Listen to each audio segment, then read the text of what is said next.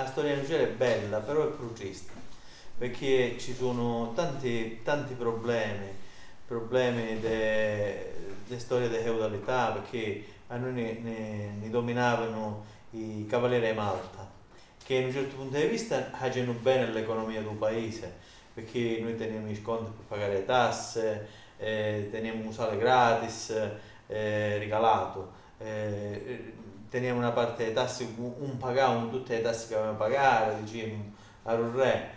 Però è pure una storia triste perché ci sono stati terremoti, ci sono stati assedi, ci sono state rapine, ci sono state frane e, e quindi era, era di questa maniera.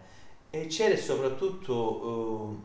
uh, paese, era un paese ricco perché allo stesso posto c'era sia mare e sia montagna, e per la stessa cosa. Mo magari la sfruttavano meno, però quelli più antichi invece la sapevano sfruttare meglio, tanto che c'era un'industria per un legno per esempio.